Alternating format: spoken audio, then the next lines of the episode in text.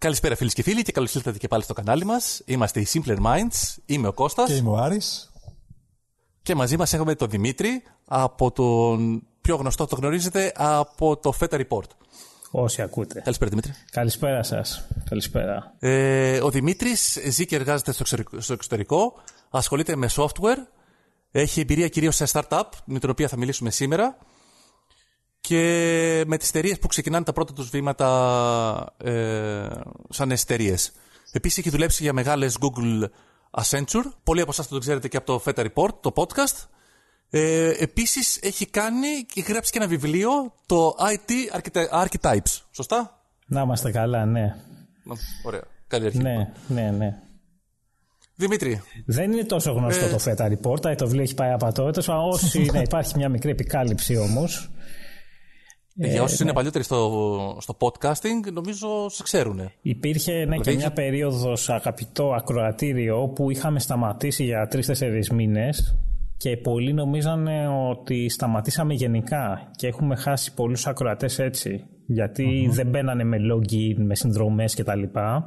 Και ξαφνικά εξαφανιστήκαμε. ναι. ναι, η αλήθεια Αλλά... νομίζω το podcast παλιότερα το είχε μόνο η Apple, αν δεν κάνω λάθος, σαν, σαν application. Ναι, μετά μπήκε σε Spotify όπου το είχαμε και σε Spotify. Mm. Κυρίως εμείς πέσαμε, είχαμε πέσει στη φάση όπου ακού, άκουγε ο κόσμος κυρίως από YouTube, ενώ τώρα οι άνθρωποι περισσότεροι ακούνε και από YouTube. Και ναι, έτσι μεταφερθήκαν ουσιαστικά, πέσαμε στη φάση που μετέφερε ο κόσμος τα πράγματά του από το ένα στο άλλο, ας πούμε. Στο YouTube είχατε και εικόνα, δεν θυμάμαι, είχατε και εικόνα στο YouTube; Στην αρχή είχαμε αυτό το ότι βάζαμε μια εικόνα από πίσω. Δεν είχατε βίντεο δηλαδή κανονικά να παίζει; Δεν είχαμε ποτέ βίντεο. Σε μια φάση είχα πάρει εγώ μια συνέντευξη ε, από τον ε, Ζαρκαδάκη για το βιβλίο του, το Cyber Republic, ο οποίος ίσως τον ξέρετε, υπήρχε ένα περιοδικό στην Ελλάδα, το Focus νομίζω, που είχε κλαϊκευμένη επιστήμη παλιά, όταν υπήρχαν περιοδικά. Αν το έχετε ακουστά. αν το, και αν το θυμάμαι και εγώ σωστά. Ε, και ήταν mm-hmm. αρχισυντάκτης εκεί. Και ε, μου τη βίδωσε και λέω: Κάτσε, συγγνώμη, αφού τον έχω να μιλάει, ρε παιδί μου. Απλά πήρα το βίντεο και το έριξα. Και αυτό άρεσε σε κάποιους ανθρώπους. Και μία άλλη φορά είχα βάλει. Ήταν ένα, ε, ήταν ένα επεισόδιο που είχαμε πάρει από τους, ε, από τα παιδιά που βγάζουν το Επίφανη, ένα κόμικ, που αυτό υπάρχει αυτή τη στιγμή, νομίζω βγάζει και μεθαύριο από που ηχογραφούμε τώρα, βγαίνει αύριο. Αλήθεια. Ε, το, εκ το τεύχος. Και είχα βάλει εικόνες τη μία μετά την άλλη και ήρθανε, ήρθε κάποιος φίλος μου και μου είπε: Το βλέπω, το έβαλα, είναι η πρώτη φορά που το έβαλα σε μεγάλη οθόνη. Ορίστε, με εικόνες. Και τσίμπησα από εκεί και άρχισα να παίζω με βίντεο. Το τελευταίο επεισόδιο που έχουμε βγάλει με το διεθνολόγο Σωτήριο Δρόκαλ είναι το αγαπημένο μου μέχρι στιγμής. Και έχει πολύ βίντεο. Δηλαδή έχει τους αυτούς μα σε κάδρα, έχει χάρτες να μπαινοβγαίνουν. δηλαδή έχεις βάλει κάτι. αυτό που είναι με το Game of Thrones, δεν λες; Ναι, ναι. okay. Έχεις βάλει δηλαδή κάτι, να... κάτι που έχεις φτιάξει με εικόνες και όπως ας πούμε σαν το Μάκιο, που ένα παράδειγμα.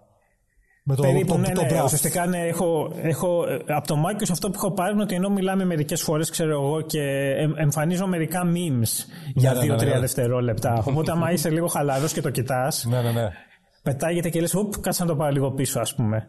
Κώστα, το έχουμε κάνει και εμείς αυτό, θυμάσαι, στα πρώτα επεισόδια που είχαμε βάλει στο YouTube. Ναι, το, το είχαμε κάνει. Μετά όμως απελπιστήκαμε και δεν το ξανακάναμε. Ήταν πολλή δουλειά. Με τι πρώτες ανασκοπήσεις. Ναι, ναι, ναι, ναι, ναι. Πάμε λοιπόν. Σήμερα θα μιλήσουμε με τον Δημήτρη για startups. Θα μας πεις με απλά λόγια τι είναι startup και ξεκινάμε με την πιο απλή ερώτηση. Τι εννοούμε startup; Λοιπόν, παλιά έδινα μια πολύ τέτοιο ε, copy-paste response. Την είχα, ξέρω εγώ, έτσι απάντηση την είχα εδώ. Έχει αλλάξει τώρα δηλαδή. Το πρόβλημα, πούμε το πρόβλημα πρώτα, ότι συνήθως ο, ο, κάθε ένα ορίζει τη startup με βάση το τι πουλάει. Τι θέλει να σου πουλήσει. Και εδώ υπάρχει ένα πρόβλημα ότι πολλοί άνθρωποι την ορίζουν διαφορετικά. Ή επειδή έχει πάρει μια έγκλη τελευταία, καλώς θα έλεγα, πολλοι άνθρωποι θέλουν να λένε ότι είναι ή ότι κάνουν μια startup χωρίς να υπάρχει ιδιαίτερος λόγος. Λοιπόν, θα κρατήσω τον ορισμό του Steve Blank που είναι ο αγαπημένος μου που, ε, ο οποίος είναι εξής στα ελληνικά. Είναι ένας προσω, προσωρινός οργανισμός ο οποίος ψάχνει μοντέλο επιχειρήν. Κοινώς είναι κάποιοι άνθρωποι οι οποίοι προσπαθούν να βρουν κάτι το οποίο θα βγάζει λεφτά. Μάλιστα. Εντάξει, ναι, οκ. Okay. Περισσότεροι νομίζω το κάνουν αυτό ούτως ή άλλως. Τι διαφορά σου έχει αυτό από ένα καφέ Μια επιχείρηση που επίσης βγάζει Αυτή λεφτά. είναι η πρώτη. Ε, και εδώ είναι, η, και είναι ο λόγος που όταν μου ζητήσατε την προσφώνηση, διαφο, διαφοροποιείται για μένα το startup, αν το πούμε αγγλικά, με το starting up. Ε, Α. δηλαδή, το κάνω μια startup και ξεκινάω κάτι. Οι startup έχουν, την, έχουν ε, μέσα τους την καινοτομία. Δηλαδή ότι προσπαθώ να κάνω κάτι το οποίο όχι απόλυτα, αλλά σε πολύ, σε κάποιο βαθμό τέλος πάντων, είναι διαφορετικό από ό,τι υπάρχει μέχρι στιγμής. Δηλαδή, ας πούμε, πες ότι, ε, ας μην μιλάμε μόνο για πληροφορική, ας πάρουμε, ξέρω εγώ, το, την, ε, τα αεροπλάνα.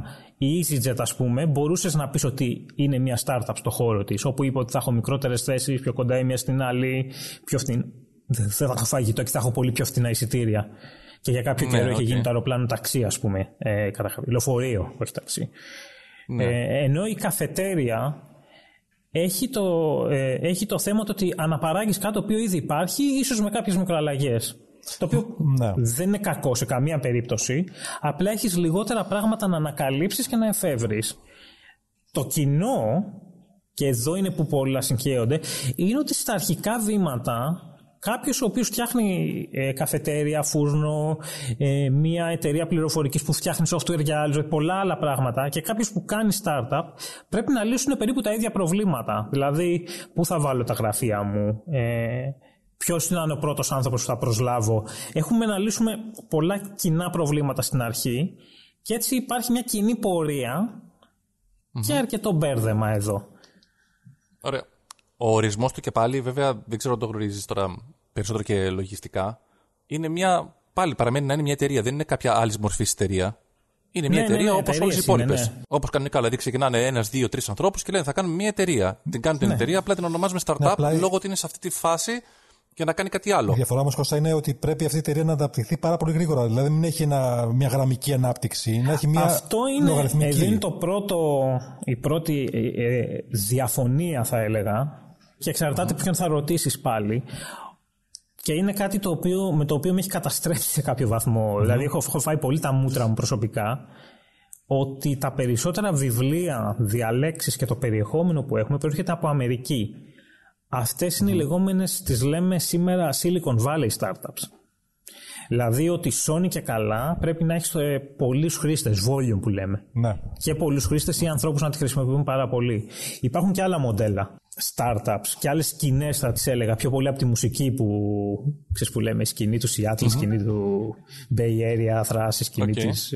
Από εκεί το έχω πάρει πιο πολύ. Υπάρχουν και άλλες έτσι, οικοσυστήματα τα λένε μερικές φορές που, που είναι ένας Ναι. άλλος ταλαιπωρημένος όρος. Αυτό που λες λοιπόν είναι το πρώτο οικοσύστημα που υπήρξε και έγινε διάσημο και υπήρχαν άνθρωποι και βγάλανε λεφτά, το οποίο, του οποίου οι σπόροι δεν φυτεύονται εύκολα σε άλλα χωράφια. Πάντα. Ας το πούμε Α, έτσι. ε, Δηλαδή; είναι πιο συγκεκριμένη η αγορά; Η Αμερική έχει την. Καταρχάς, υπάρχουν διαφορετικοί σκηνή startup. ε, είδαμε στο. Το, το, το, το ζήσαμε αυτό δηλαδή στην. Πληθυντικός, γιατί είμαστε πολλοί. Στο, στο Τέξας, ας πούμε, που περάσαμε, σε, σχε- σε συνδυασμό με. σε σχέση, ξέρω εγώ, με. στο Λονδίνο, που ζω αυτή τη στιγμή, ε, σε σχέση με άλλα μέρη. Στην, Αμε- η Αμερική έχει το εξής. Έχει το ότι είναι από τη μία μεγάλη αγορά. Το δεύτερο είναι ότι είναι ομοιογενής αγορά. Δηλαδή η Κίνα, ας πούμε, είναι μεγαλύτερη, αλλά είναι διαφορετικό να πουλάς ας πούμε, στη βόρεια ή στη νότια Κίνα. Έχω ακούσει, δεν ξέρω. Ε, η Ευρώπη έχει το ότι κάθε χώρα είναι διαφορετική. Στην Αμερική έχεις το ότι αμέσως όταν ξεκινάς, ειδικά άμα είναι κάτι πληροφορικής, απευθύνεσαι ξέρω εγώ, σε μερικές εκατοντάδες εκατομμυρίων Σωστά, ναι. ανθρώπους. Επομένως βοηθάει το να βγουν προϊόντα τα οποία ε, απευθύνονται σε πολύ κόσμο. Δηλαδή άμα κάποιος έβγαζε το Gmail και το έβγαζε στην Αγγλία θα το είχε ξέρω εγώ σε αγγλικά της Αγγλίας μετά όταν έπρεπε να πάει στη Γαλλία θα έπρεπε να κάνει μετάφραση ας πούμε. Σωστά, ειδικά το περιλαμβάνει γλώσσα, είναι δύσκολο όντως. Ε, αλλά και, και νόμους. Ας πούμε στην Ευρώπη νομίζω πρέπει να συλλέγεις ΦΠΑ διαφορετικά σε κάθε χώρα. Κάτι πολύ κουλά πράγματα τέλος πάντων. Ναι, σωστά, σωστά. Ε, Έχει διαφορά όντως. Και το αυτό είναι το ένα. Το άλλο, ε, το οποίο είναι και το ύποπτο, είναι ο ύποπτο. Ε, όχι ότι κάποιος κρύβει κάτι, κάνει κάτι. Είναι ότι έχει- στην Αμερική υπάρχουν τέσσερις ή πέντε πολύ μεγάλες εταιρείες, οι οποίες είναι διατεθειμένες να αγοράσουν ε, χρήστες κατά κάποιον τρόπο. Δηλαδή η Google, η Apple, η Facebook και τέτοια θέλουν να παίρνουν τα δεδομένα σου για να βγάζουν άλλα προϊόντα. Επομένως, δεν τους νοιάζει τόσο η κερδοφορία μια εταιρεία που μπορεί να αγοράσουν, όσο τα δεδομένα που έχει από πίσω. Mm, ενδιαφέρον. Α, και πόσα μπορεί να συλλέξει. Ναι. Ναι. Ε, ή να διαφημίσει ή οτιδήποτε.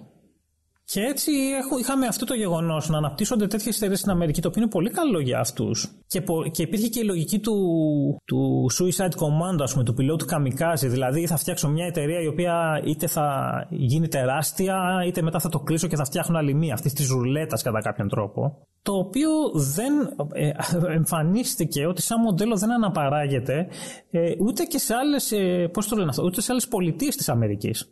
Πόσο μάλλον να πάμε σε άλλες χώρες. Α, οπότε ήταν πολύ συγκεντρωμένο εκεί. Μμ.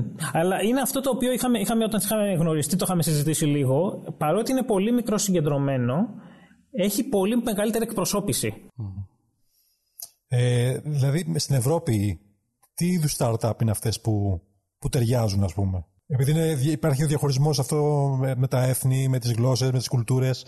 Δηλαδή, τι θα μπορούσε Στη κάποιος για να Βρετανία- πετύχει, ας πούμε; Στη Βρετανία, επειδή η χώρα χτυπάει στους ρυθμούς του finance, ειδικά το Λονδίνο, της ε, οικονομικής, έτσι, πώς να το πω αυτό, του, αυτοί που μετράνε φασόγια, τους λέμε εδώ, ε, λογιστάκι που τους λέγαμε σε παλιές ελληνικές ταινίες. Έχουμε αυτούς τους ε, ανθρώπους, τέλος πάντων. Δεν τους συμπαθώ ιδιαίτερα, όπως έχετε ίσως καταλάβει. Ε, υπάρχει πάρα πολύ το, η λογική του να φτιάξουμε, να το φτιάξουμε έτσι ώστε να βγάζουμε πολύ περισσότερο κέρδος. Δηλαδή υπάρχουν πολλές τράπεζες ας πούμε, όπου η Revolut είναι μια κλασική αγγλική Α, μπράβο. εταιρεία. Γενικά fintech. Ναι, πολύ fintech. Ε, αλλά και σε, άλλους, τρο- και σε άλλα μέρη που δεν έχουν απαραίτητα το fin, είναι μια δραστηριότητα να δούμε πώς να την κάνουμε έτσι ώστε να, να, να μειώνουμε τα κόστη, να αυξάνουμε λίγο το ένα το άλλο. Ουσιαστικά να κάνουμε, ε, πώς το λένε, οικονομικό, ε, economic engineering ας πουμε να φτιάξουμε τα νούμερα έτσι ώστε να βγάζει περισσότερο κέρδος. Αυτό καταλαβαίνουν εδώ.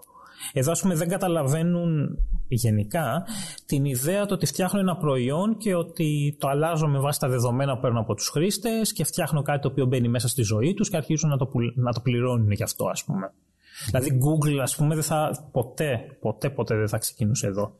Και, και όσες έχουν ξεκινήσει, όπως η DeepMind, τις αγόρασαν αμερικάνικες κατευθείαν. Υπάρχει μια άλλη σκηνή το, η οποία ε, είναι κοντά μας γεωγραφικά και τελευταία είναι και πολιτισμικά, είναι αυτή του ισραηλ Όπου το Ισραήλ, ε, και έχω ένα φίλο μου Εβραίο, ο οποίος λέει ότι το, το βρίσκει κάπως συγκυριακό, έχουν την ιδέα το ότι φτιάχνουν μια τεχνολογία, επειδή έχουν μια μονάδα στο στρατό, αν την έχετε ακουστά, η οποία παράγει τεχνολογία, Ναι. αν ε, τέτοιο, ε, φτιάχνουν μια τεχνολογία, τη φτάνουν στο επίπεδο που γίνεται τόσο ανεπτυγμένη όσο δεν πάει άλλο και Ναι. μετά αρχίζουν να την πουλάνε.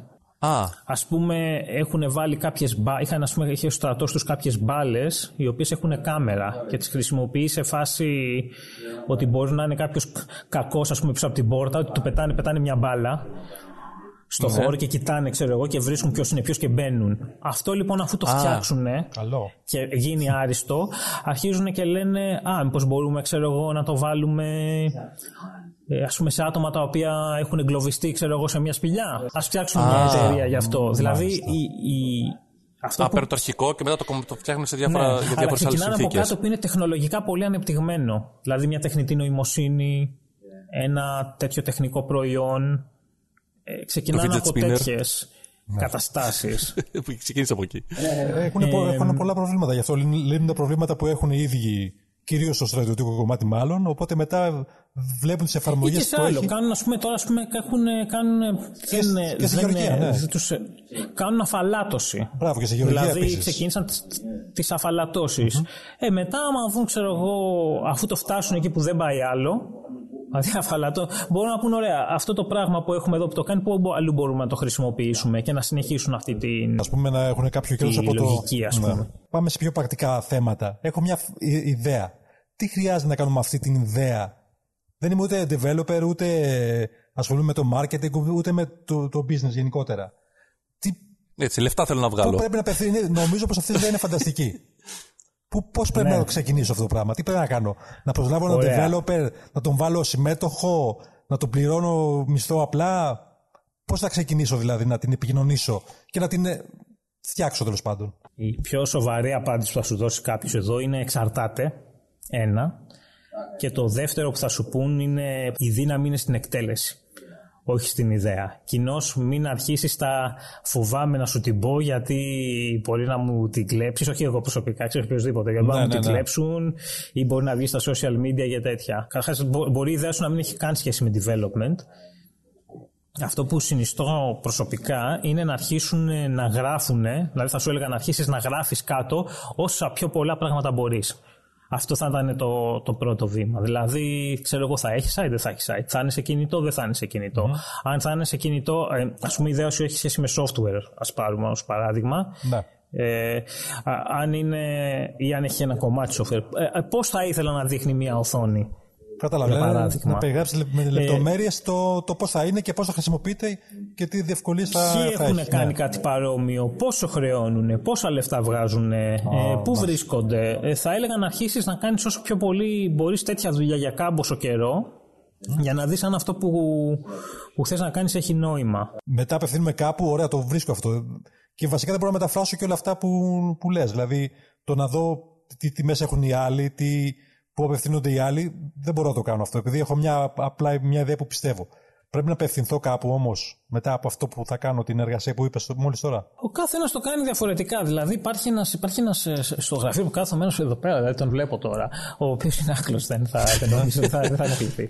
ε, ο οποίος έχει, έχει κάτι το οποίο προσπαθεί να φτιάχνει και επειδή ήθελε. Ε, ε, που αυτό είναι ο τρόπος που το είχα σκεφτεί εγώ, το οποίο δεν είναι ο καλύτερος, ότι πες ότι αποτυγχάνω τι γίνεται μετά, επειδή ο συγκεκριμένος ήθελε να μπει στη βιομηχανία software, μαθαίνει κώδικα και τη γράφει.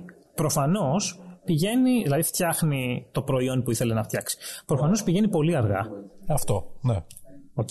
Πηγαίνει πολύ αργά και έχει. Αλλά θεωρητικά προστατεύει, ας πούμε, την ιδέα του. Δεν προστατεύει, όχι. Αυτό που έχει είναι το ότι άμα αποτύχει θα μπορέσει να συνεχίσει ως προγραμματιστής.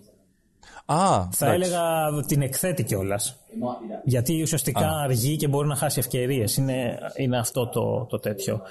Τώρα, αυτό που παλιά, όχι παλιά, αυτό που είχε βγει να, για να γίνει, ότι από ένα σημείο και μετά που είσαι περίπου σίγουρος στο τι προϊόν έχει γίνει, υπήρχε η λογική που λέει φτιάξει ένα site και έτσι ξεκινήσαμε κι εμείς ε, στην τελευταία startup που δεν είναι πλέον startup γιατί την πουλήσαμε φτιάξε ένα site το οποίο θα περιγράφει τι γίνεται και ζήτα από ανθρώπους να σου δώσουν το email τους. Και μετά πήγαινε και αγόρασε διαφημίσεις οι οποίες θα δείχνουν εκεί πέρα για να δεις αν υπάρχει ενδιαφέρον. Α, δηλαδή απλά ένα, ένα newsletter να ζητάς στο email να, αν κάποιος ενδιαφέρεται ουσιαστικά. Ναι. Και να Οκ. δεις, ε, και μετά ένας τρόπος είναι να έρθεις σε επαφή με αυτούς τους ανθρώπους και να τους ρωτήσεις, ξέρω εγώ, αν θα θέλανε να σου πούν, ξέρω, να, να, να συμμετάσχουν σε κάποια έρευνα, ε, με λίγες ερωτήσεις πάντα, παιδιά, γιατί μετά βαριόμαστε. Ε, Κάτι να σου πούν, ξέρω εγώ, δύο-τρία πράγματα. Ή και στους πρώτους ίσως να, να τους γνωρίσεις, λένε κιόλας.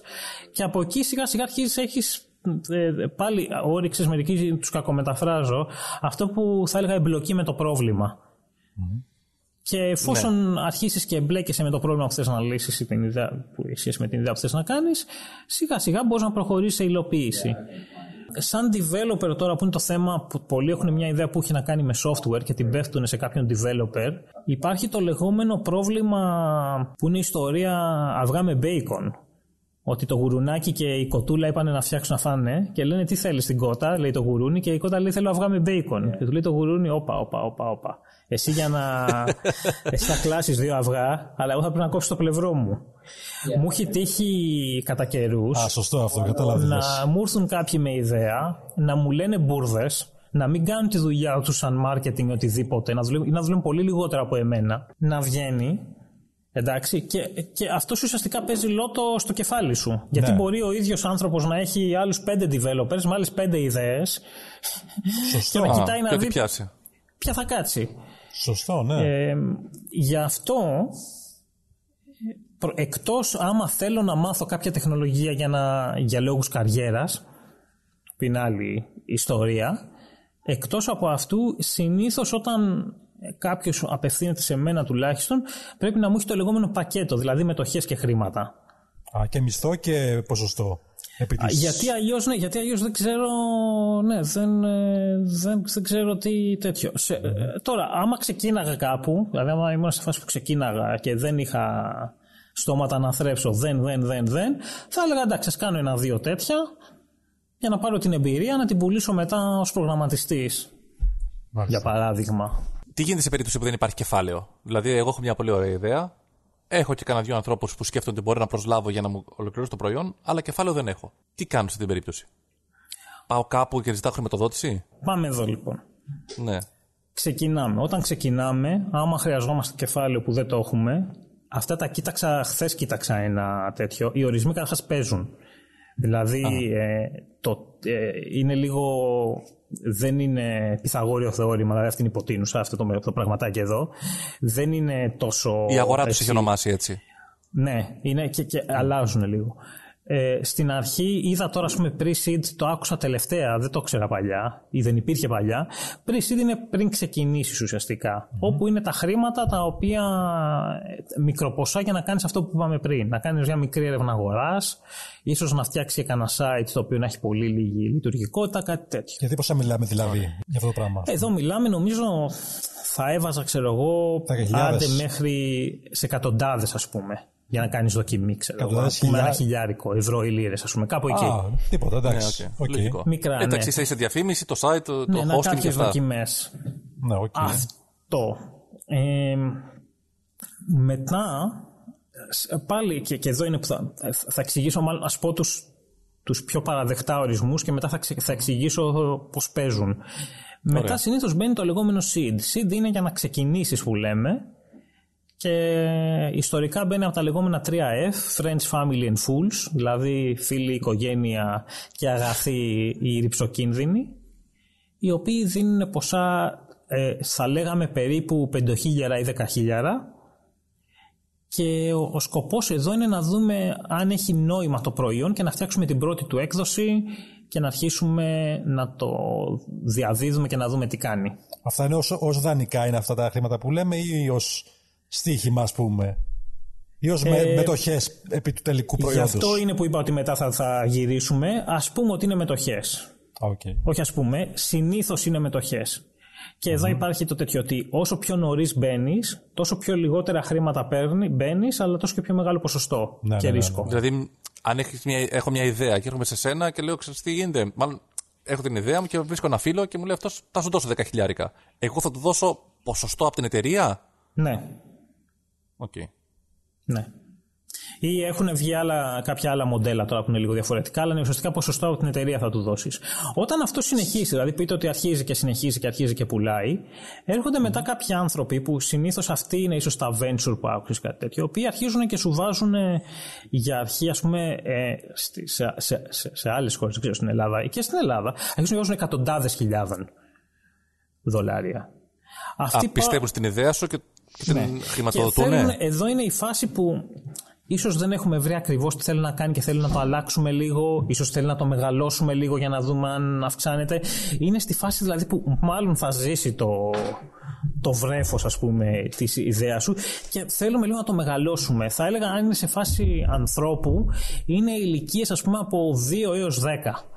Και μετά συνήθως τώρα series, πάμε στα λεγόμενα series, ε, όπου το α είναι ξέρω εγώ μερικά εκατομμύρια, 2 με 3 συνήθως, όπου αρχίζει μετά η ανάπτυξη και μετά ε, είναι εδώ το ότι κάποιες εταιρείες χρειάζονται και άλλο χρήμα και άλλο χρήμα και άλλο χρήμα μέχρι να αρχίσουν να παίρνουν, να φτάσουν εκεί που θέλουμε να φτάσουν. Κάποιες άλλες το φτάνουν αμέσως. Θεωρητικά, που πάλι ε, ναι, τελειώνει στη λεγόμενη IPO όταν μπαίνει στο χρηματιστήριο. Ή στην πώληση, στη συγχώνευση, κάπου εκεί. Όλη αυτή η γη. Τώρα γιατί αυτά είναι λίγο στον αέρα. Είναι λίγο στον αέρα γιατί δεν είναι... Ε, κάποιες εταιρείες χρειάζονται ξέρω εγώ, δεκάδες εκατομμύρια για να ξεκινήσουν. Κάποιες άλλες χρειάζονται ξέρω εγώ, πολύ λιγότερα χρήματα. Δηλαδή δεν υπάρχει... Ε, έχει να κάνει με το τι κάνεις πάρα πολύ. Δεν υπάρχει ένας κανόνας που σου λέει ότι θες τόσα ας πούμε. Και υπάρχουν και καταστάσεις όπου μπορεί κάποιος ας πούμε να πει ότι εγώ δεν θέλω να πάω σε φίλους και συγγενείς για να πάρω τέτοια, εγώ λεφτά και τα βάζω μόνος μου. Ναι. Και εδώ είναι και τα διλήμματα που έχουν πολλές εταιρείες και ομάδες είναι το εξής ότι όσο πιο πολλοί κόσμος μπαίνει έχει το ότι χάνεις το ποσοστό των μετοχών που έχεις και τον έλεγχο σιγά σιγά και το κέρδος που θα έχεις στο τέλος αλλά οι άνθρωποι που μπαίνουν φέρνουν συνήθως τις εμπειρίες τους το τι έχουν φάει στη μάπα όλα αυτά, τα, την τεχνογνωσία τους, τις επαφές τους ίσως όλα αυτά που θα μπορούν να σε βοηθήσουν Επομένως, εδώ έχουμε και κόσμο ο οποίος βάζει άλλο κόσμο μέσα. Υπάρχει, ας πούμε, μια, ένα ωραίο podcast με τον Γαβαλά που, που του λένε θέλουμε ένας advisor και του δίνουν μετοχές κατευθείαν χωρίς να τους ζητήσουν καν χρήματα. Είναι γιατί θέλουν την οπτική του γωνία που συμβαίνει σε κάποιους ανθρώπους. Okay, okay. Και εδώ είναι το άλλο, ότι μπορεί να, να έχεις χρήματα, αλλά να πεις, Όχι, θα βάλω κι άλλους για να πάρω τις, ε, την εμπειρία τους τέλος πάντων, να το συνοψίσουμε σε μία λέξη. Δηλαδή, κάθε φορά που μπαίνουν κάποια χρήματα, δηλαδή στον πρώτο γύρο, δεύτερο γύρο, αυτά μεταφράζονται σε ε, ποσοστά επί των ε, μετοχέ, δηλαδή που, που παρα, ναι, παραχωρούνται. Ναι, ναι, ναι. Ναι, ναι, δηλαδή ναι. κάθε, κάθε φορά ναι. γίνεται κάτι τέτοιο. Δηλαδή, στον πρώτο γύρο έχουμε ας πούμε 30%, στο δεύτερο πάμε π.χ. 40% κτλ. Είναι πώ θα το πάει ο καθένας. Να. Ναι, υπάρχουν κάποιοι άλλοι που σου λένε ότι έχω ένα 100% και στον πρώτο γύρο θα δώσω το 10, ας πούμε, στο άλλο δεύτερο γύρο θα δώσω το άλλο 10. Είναι, πολύ... είναι άλλες φορές όπου όταν μπαίνει η επόμενη εταιρεία κόβονται νέες μετοχές. Οπότε έχουμε το λεγόμενο ε, dilution, που δεν ξέρω πώς το λένε στα ελληνικά. Είναι αυτό όταν βάζεις ένα υγρό σε ένα άλλο υγρό. Και... Mm-hmm. Ε, ε, κινείται, ναι. Ναι, και μικραίνει το ποσοστό των πραγμάτων που έχεις, ξέρω ναι, ναι, ναι, στο, στο τέτοιο. Ε, δηλαδή γιατί όταν μπαίνουν συνήθως ε, τα, τα, στα μεγαλύτερα ποσά ε, δεν μπαίνουν με αγορά, δηλαδή δεν, μπαίνουν με νέες μετοχές. Αγορά σημαίνει ότι άμα εγώ έχω όλες τις μετοχές, πουλάω κάποιες σε κάποιον, αλλά τα λεφτά πάνε στην τσέπη μου. Α, μπράβο, ναι. Όταν κόβεις νέες μετοχές, μπαίνουν στην εταιρεία. Α, ωραίος. Ναι, σωστό αυτό. Για να γίνει κάτι. Οπότε δηλαδή τα λεφτά αυτά που μπαίνουν σαν μετοχές μπορώ να τα χρησιμοποιήσω όπως θέλω. Και όχι μόνο στην ανάπτυξη της ιδέας μου. Ε, ουσιαστικά ο άλλος για να τα βάλει, τα έχει βάλει, θα μπουν στην εταιρεία όπου είσαι νομικά okay. αναγκασμένος να τα χρησιμοποιήσει για την ανάπτυξη της mm-hmm. τέτοιας. Τώρα υπάρχουν μερικές φορές που κάποιοι άνθρωποι πουλάνε. Α πούμε, ένα κλασικό τέτοιο είναι ε, η 37 Signals που έχει ακουστεί, που είχε πουλήσει ένα 5%, πούλησε ένα 5% στον παίζω από την Amazon. Mm-hmm. Και αυτά πήγαν κατευθείαν στην τσέπη τους. Δηλαδή ξαφνικά η εταιρεία είχε, είχαν τον έλεγχο του 95% της εταιρείας. Α, μάλιστα, Για δικούς τους λόγους. Το, το δεν πολύ συμβαίνει όμως. Συνήθως ο άλλος δεν έρχεται δηλαδή για να σε βγάλει κατά κάποιον τρόπο. Έρχεται για να βάλει λεφτά στην εταιρεία για να γίνει κάτι. Απλά με την προπόθεση τα χρήματα που θα βάλεις σήμερα και θα είναι ένα χι ποσό, δηλαδή θα βάλει ξέρω, 10 εκατό, ένα εκατομμύριο, σε βάθος χρόνου 5 ετών να το κάνει 3, 4, 5 εκατομμύρια. Με αυτή την Μπαίνει για να αρχίσει να, να το κάνει έτσι, ναι. Είτε μέσω πώλησης, είτε με τα λεφτά που θα αρχίσει να βγάζει όταν η εταιρεία παράγει κέρδος. Mm. Okay. Αυτοί που σου κάνουν τη χρηματοδότηση, σου λένε, εσύ πας σε ένα business plan, τους λες: Κοιτάξτε να δείτε, η εταιρεία μας είναι μέχρι εδώ, είτε στην αρχή είτε πιο μετά, και λες: Αυτό είναι το, το πλάνο που θέλουμε να κάνουμε παρακάτω. Θέλουμε να κάνουμε αυτές τις προσλήψεις, θέλουμε να πάρουμε αυτό το προσωπικό κτλ. Αυτά τα μηχανήματα. Αυτοί, από τη στιγμή που για τη χρηματοδότηση που σου κάνουν, έχουν και αυτοί απαιτήσεις από σένα; Δηλαδή, δεν μου αρέσει αυτός ο βοηθός που έχεις, δεν μου αρέσει ο συνειδητής που έχεις. Είστε συνειδητές τέσσερα άτομα. Και σου λέει αυτό σε μένα δεν μου αρέσει. Έχει δικαίωμα να το κάνει και να σε πιέσει να τον διώξεις; Το έχω ακούσει να συμβαίνει, δεν μου έχει συμβεί. Και είναι προσωπικό το ταξίδι εδώ. Το έχω ακούσει να συμβαίνει.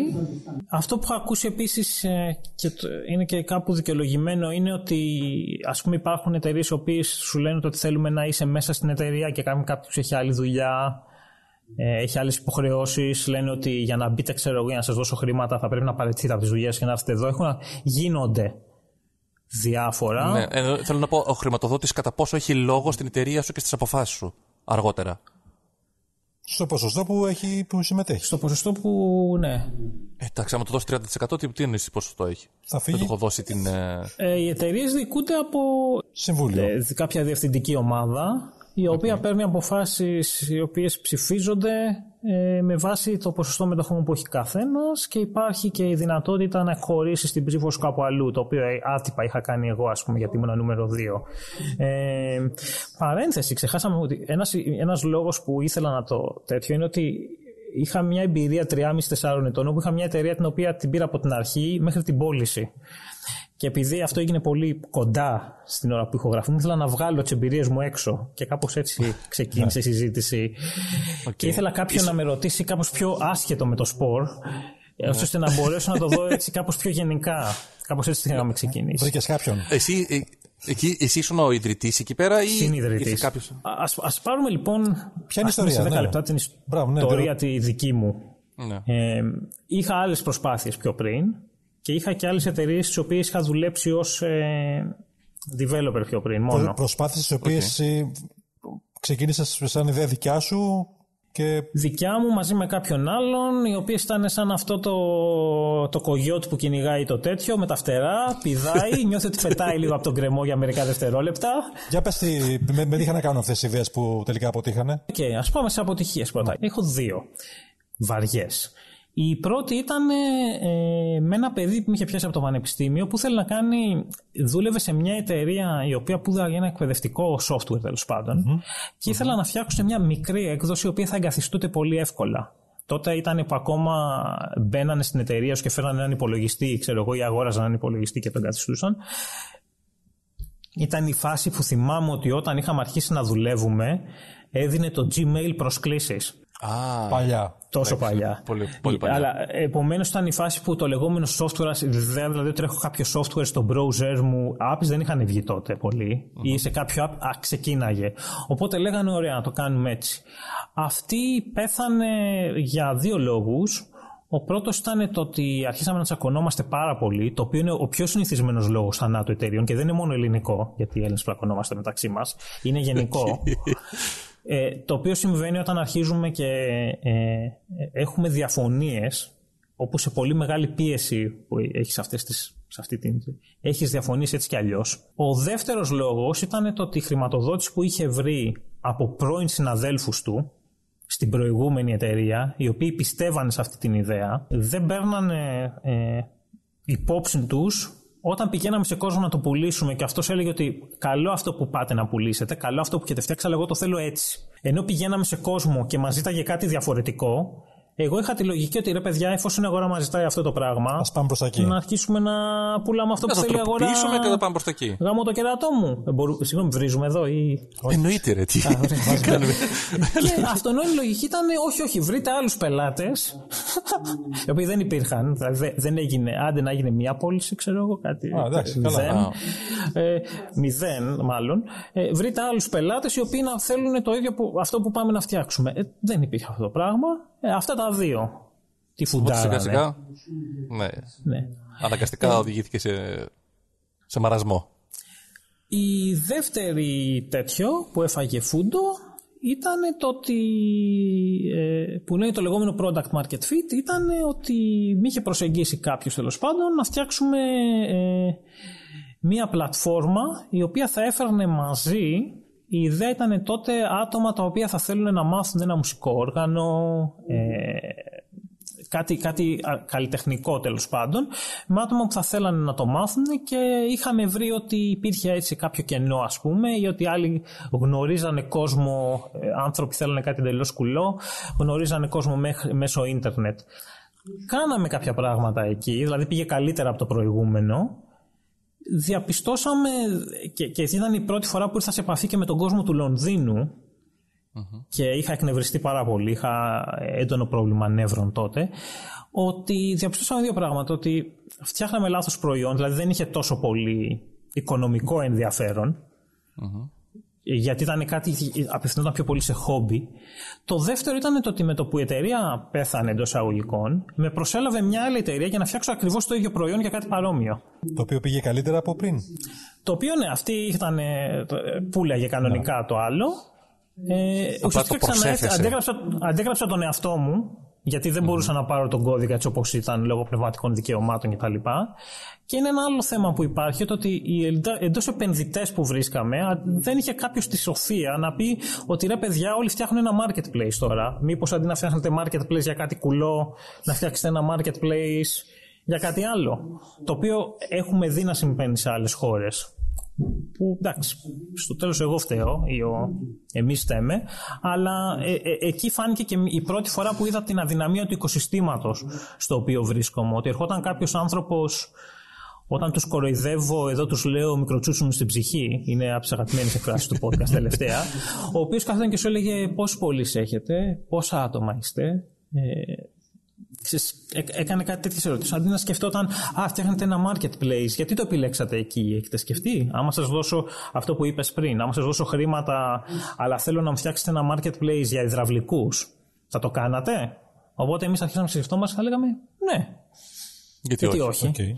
Σκέψου μισθούς δύο ετών. Ναι. Που κάπου τόσο μας πληρώσανε στην επόμενη εταιρεία για να το ξαναγράψουμε.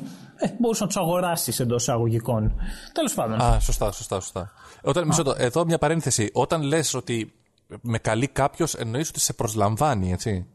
Ναι, μετά μετά, ε, όταν έψαχνα για δουλειά, mm-hmm. υπήρξαν κάποιοι, δηλαδή πήγα σε κανονική δουλειά, υπήρξαν κάποιοι recruiters οι οποίοι σου είπαν, ξέρω εγώ, έχεις κάνει αυτό, πήγαινε μίλα με τον τάδε στην τάδε εταιρεία που έχω και ψάχνει. Πήγα στην τάδε εταιρεία, το άκουσε ο, ο τύπος ο, τότε, ο, CT, ο CTO, έτσι, ε, ε, α, εδώ είσαι. Και με προσέλαβε. Και να το φτιάχνω. Ε, πόσο καιρό σας πήρε αυτά τα δύο εγχειρήματα ε, μέχρι από την αρχή μέχρι το τέλος; Το πρώτο μου πήρε. Το πρώτο είχαμε ξεκινήσει από το Πανεπιστήμιο, μέσα στο Πανεπιστήμιο, και είχαμε και κερδίσει και ένα διαγωνισμό ναι. που έκανε το Πανεπιστήμιο εδώ. Νομίζω συνολικά μου πήρε 6-7 μήνες, μπορεί και παραπάνω. Δεν, δεν θυμάμαι. Το δεύτερο πάλι μου πήρε κάπου τόσο 6-7 μήνες ή 8 ή κάτι τέτοιο. Σύντομα δηλαδή, δεν ήταν κάτι που Σύντομα, ναι, ναι, ναι, ναι, ναι, ναι, ναι. Okay. Και στο δεύτερο, ας πούμε, ήθελα να μάθω μια τεχνολογία, ήταν της μοδός τότε, η Ruby on Rails, mm-hmm. και έμαθα Ruby on Rails ε, κάνοντας αυτό το πράγμα και μετά πήγα και ε, έτσι βρήκα την επόμενη μου δουλειά, okay. α πούμε. Δηλαδή έγινε απόσβεση ε, του χαμένου χρόνου και χρήματος από επειδή ανέβηκε ο μισθός μου ουσιαστικά. Mm. Έτσι δεν το έχω δηλαδή ως κάτι, οχ, κάτι που θέλω να το ξεχάσω, ας πούμε. Φυσικά, μια εμπειρία που χρησιμοποιήθηκε μετά από. Ναι. Σαν εμπειρία, τέλος πάντων. Ε, και μετά τι ήταν αυτό που τώρα που αυτό που έχετε πουλήσει, που έχετε φτιάξει. Ε... Λοιπόν, αυτό ξεκίνησε τώρα πώς ξεκίνησε. Ξεκίνησε στο ότι ο, ε, ένας γνωστός μου τότε, το 2008, σπούδαζε σε ένα πανεπιστήμιο το οποίο είχε πλέον, επειδή προσπαθούν να το κάνουν, είχε ξέρω εγώ στα οικονομικά είτε κάνω τυπικό management εταιρείας είτε κάνω management startup εταιρείας. Α, υπάρχει αυτό. Πιο πολύ για μεγάλες εταιρείες οι οποίες θέλουν να καινοτομήσουν, το οποίο είναι μια άλλη πολύ πονεμένη ιστορία, θα την αφήσω για άλλη, για άλλη συζήτηση. Και τους, λέγανε, τους, τους είχαν πάρει τα, τη βιβλιογραφία και τους λέγανε πηγαίνετε με το βιβλίο. Δηλαδή ξεκίνησε, έφτιαξε ένα site με το τι ήθελε να κάνει, μάζευε email, μου το έδειξε και η ιδέα του ήταν ε, ότι κάποιοι άνθρωποι σε γεγονότα που τα λέμε γεγονός αλλαγής ζωής, δηλαδή πηγαίνω από το σχολείο στο πανεπιστήμιο, πηγαίνω από το πανεπιστήμιο στην αγορά εργασίας, mm-hmm. παντρεύομαι, χώρισα, ε, αλλάζω δουλειά μετά από 4-5 χρόνια.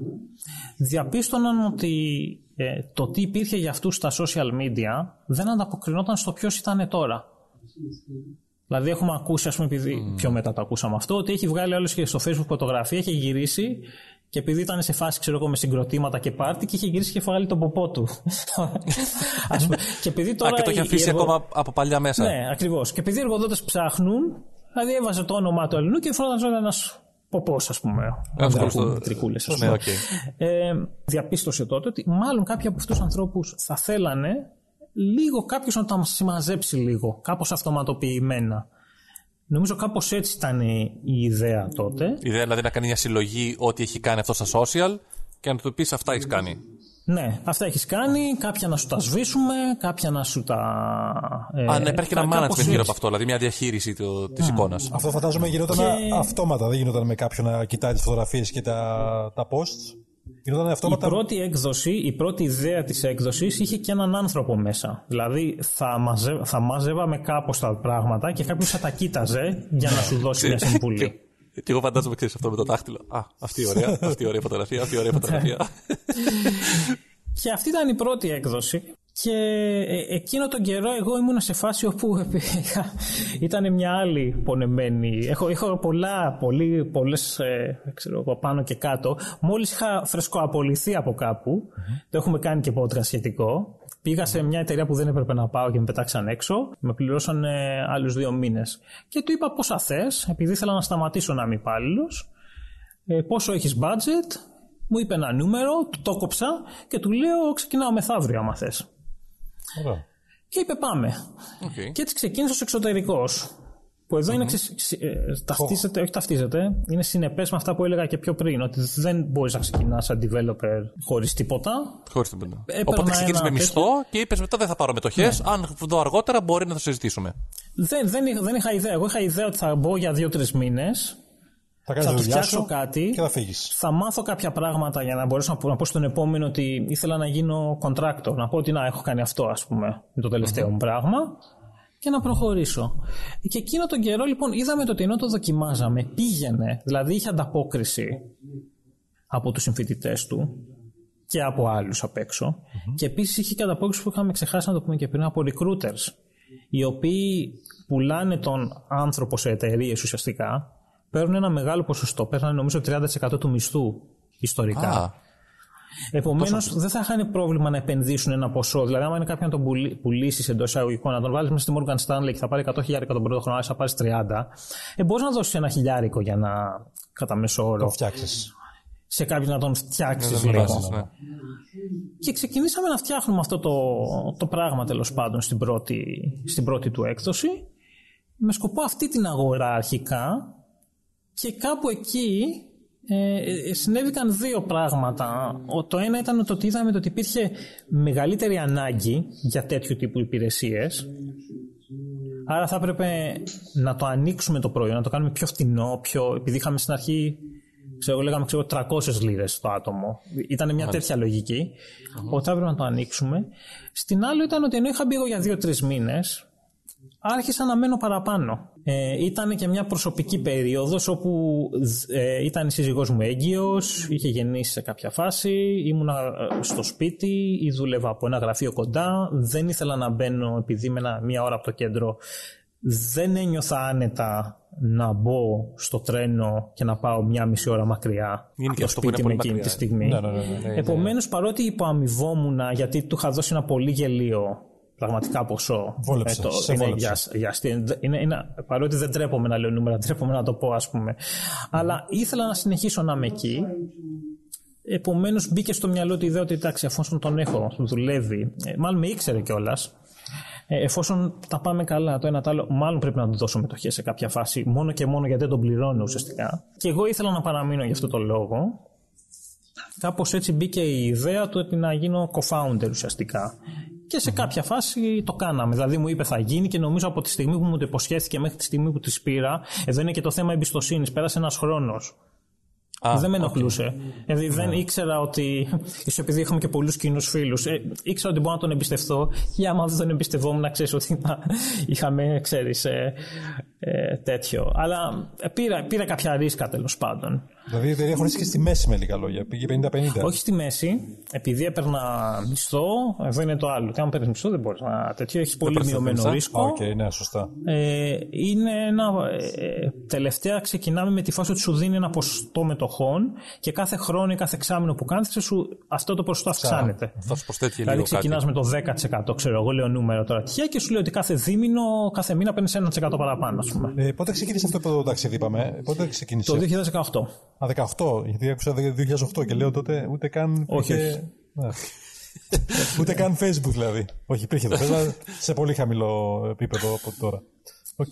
Και ξεκινήσαμε έτσι, η, η, η, η- εδώ είναι το άλλο, το ότι επειδή ε, πήγε και κέρδισε σε έναν διαγωνισμό στο Τέξας, ο οποίος κέρδισε 30.000, 25.000 δολάρια, 30.000 δολάρια, ένα ποσό ξέρω εγώ, το οποίο έκανε και για το seed round.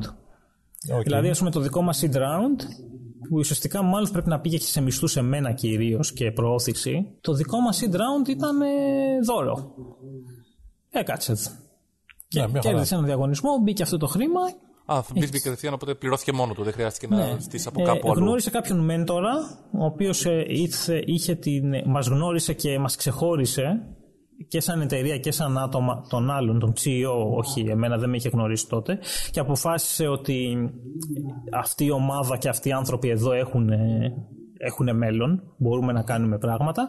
Επομένως μπήκε και αυτός μέσα, αυτός είχε μια πολύ καλή εξαγορά, οπότε έκανε άλλα πράγματα μετά.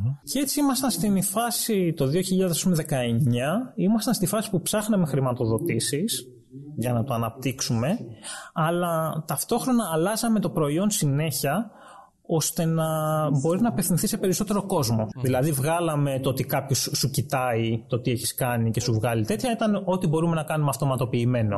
Α, μάλιστα.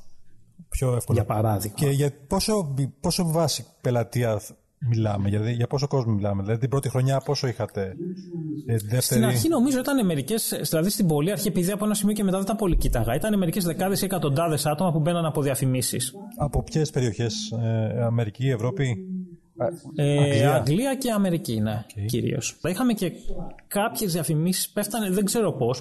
Είχαμε, ξέρω εγώ, δύο-τρεις χρήστες οι οποίοι από τη Μαλαισία, ας πούμε, ξαφνικά. Δηλαδή είχαμε κάτι πράγματα εντελώς. Ε, κάτι Ιάπωνες, ας πούμε. Κάτι.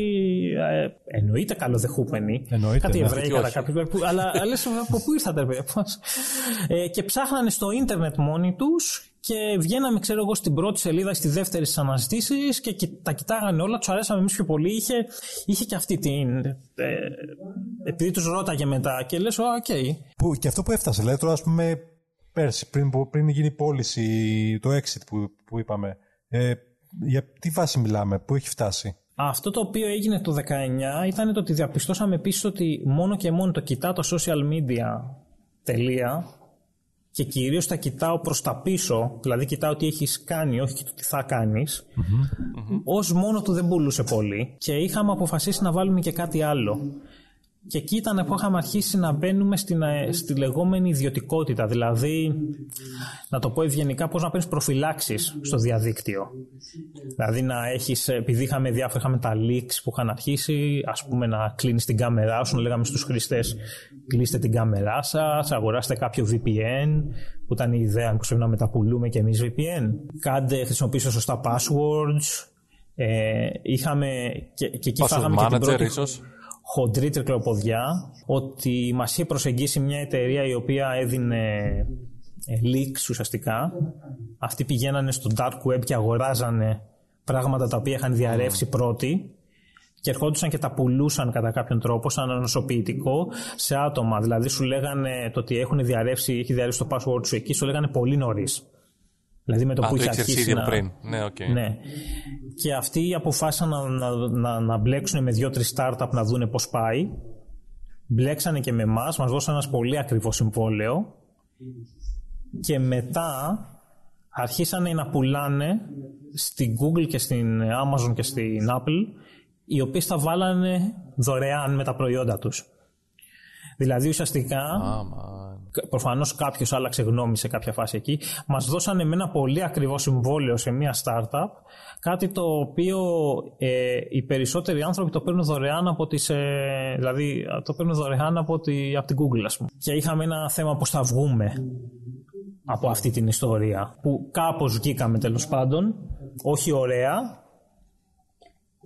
Αλλά ήταν η πρώτη δυνατή έτσι, τρικλοποδιά και μπουνιά κάτω από το, κάτω από το στομάχι, πώς λέγεται η, η έκφραση; Στη μέση. Η αρχική όμως ιδέα έχει αλλάξει πάρα πολύ. Εκεί που ήμασταν δηλαδή. Πολύ, ναι. Δύο... ναι, ναι. Και αυτό είναι και στο τέτοιο, στην ερώτηση που είπες ότι έχω μια ιδέα. Ότι είδαμε, ξέρω εγώ, με privacy δεν βγαίνει. Και εκεί που το μπλέξαμε. Ε, το, ας πούμε είχαμε διαφημιστικά τα οποία είχα ξεχάσει ότι υπήρχαν παρεμπιπτόντως τα οποία ήταν διαφημιστικό της εταιρείας και αυτό το πράγμα που βάζεις στην οθόνη για να την κλείνεις στην κάμερα. Α, το ναι, ναι, ναι, αποκλειστικά και αυτό τότε. Ναι, ναι, ναι, ναι, ναι, ναι. Είχα ξεχάσει ότι υπάρχουν και τα είδα τις προάλλε στο σπίτι μας. Μου είχα κρατήσει μόνο ένα. Αυτό είχε σβηστεί από το μυαλό μου. ξέρεις τόσα πολλά που συνέβαιναν.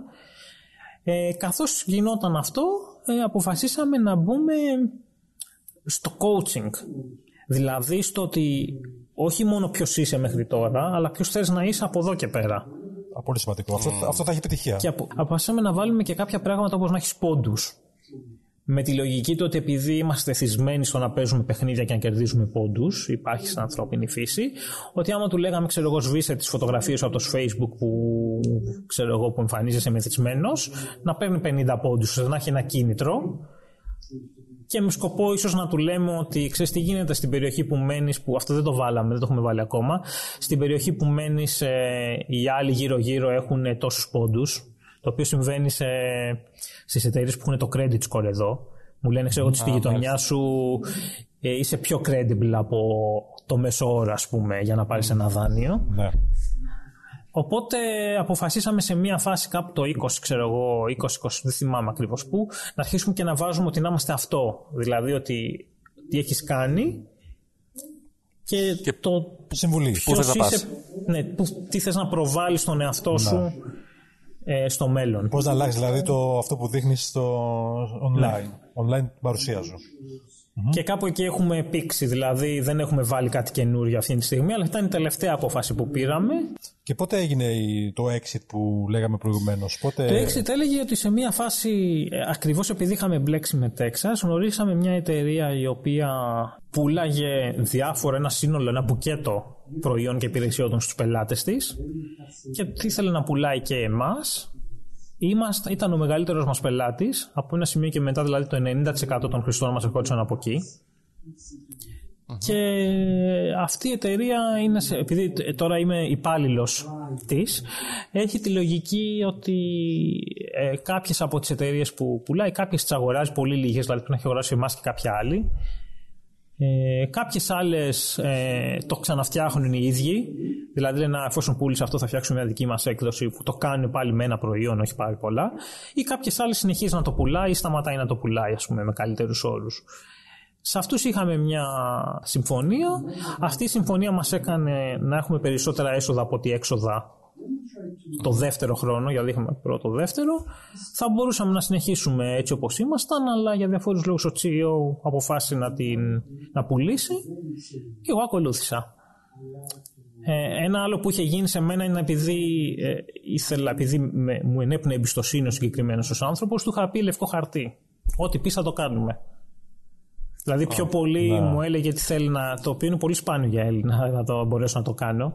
Ε, πάντα θες να έχεις κάτι. Δηλαδή, ό,τι και να μου έλεγε, το έλεγα ωραία. Α εξετάσουμε όλες τις πιο πολύ ακαδημαϊκά για να είμαστε σίγουροι ότι θες αυτό. Δηλαδή, του έκανα ψυχαναλυτικές ερωτήσεις πιο πολύ ή του έκανα ερωτήσεις ή του είχα επεμβάσεις διόρθωσης πορείας, όχι αλλαγής πορείας. Όταν του είπα ότι ξέρεις, τι γίνεται, κα- πρέπει να το κάνουμε λίγο διαφορετικά, ήταν εκεί που ήθελε να πάει για να πάμε καλύτερα. Δηλαδή δεν, δεν του είπα ποτέ ε, σταμάτα ας πούμε ή κάνε κάτι άλλο ή το κάνεις λάθος ή ελληνικές καταστάσεις ξέρω εγώ που ναι, ξέχασα απλά να στο πω, κατεύθυνε- φεύγω, δεν γαμίσου. κατεύθυνες.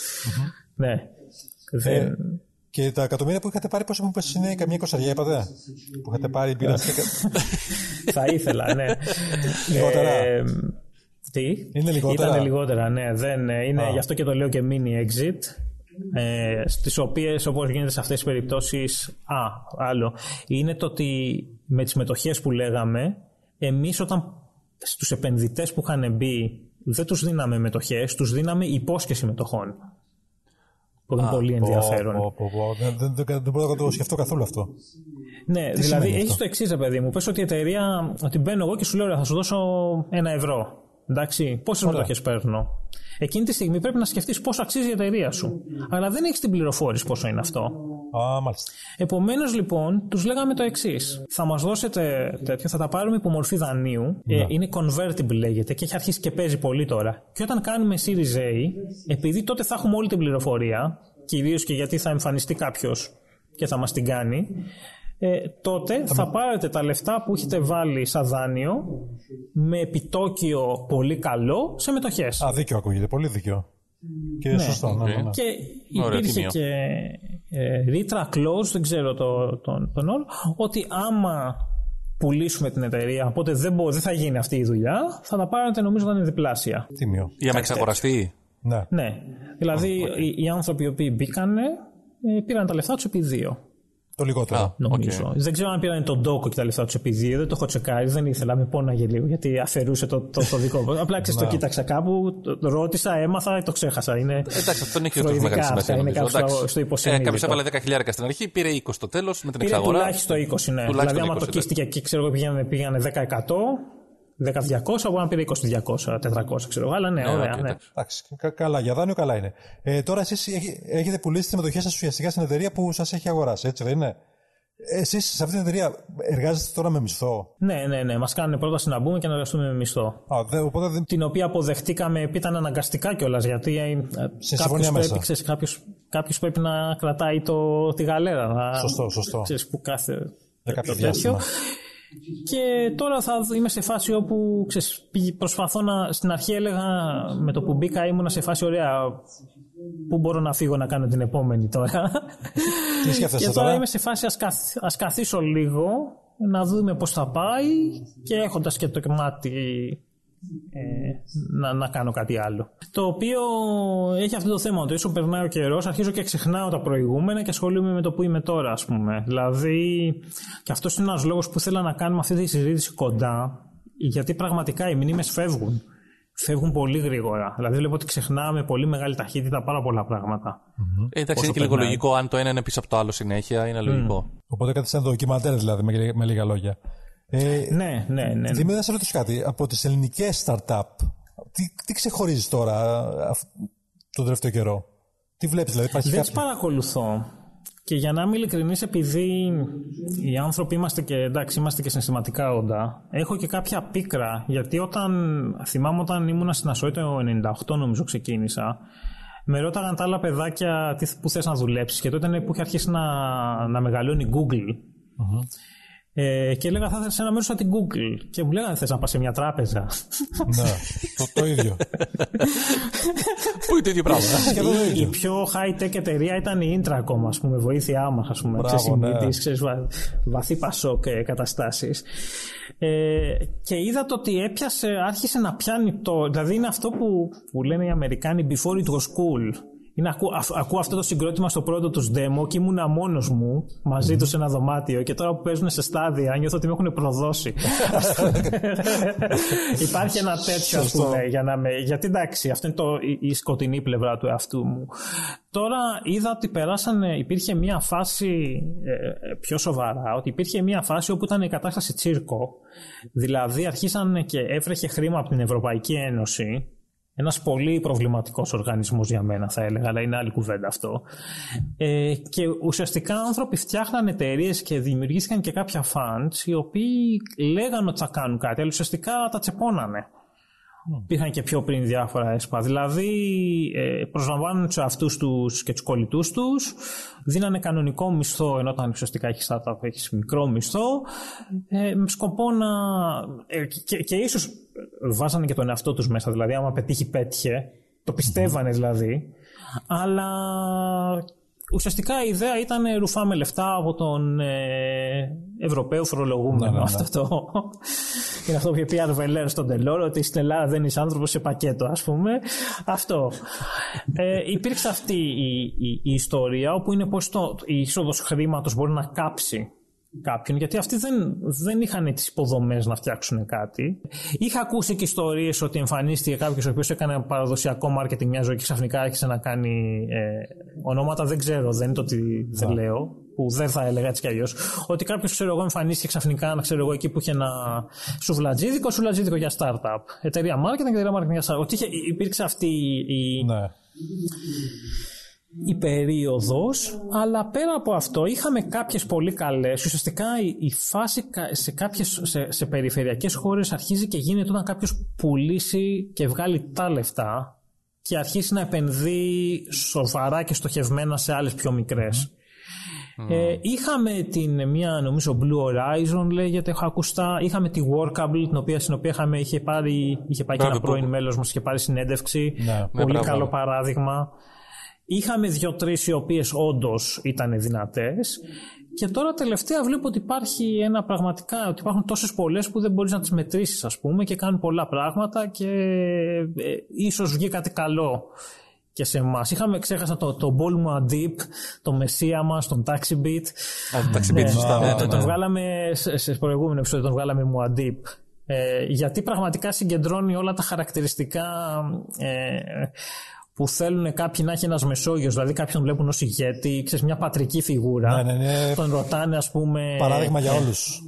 ναι, ο, ο οποίος πρέπει να έχει τη σωστή άποψη.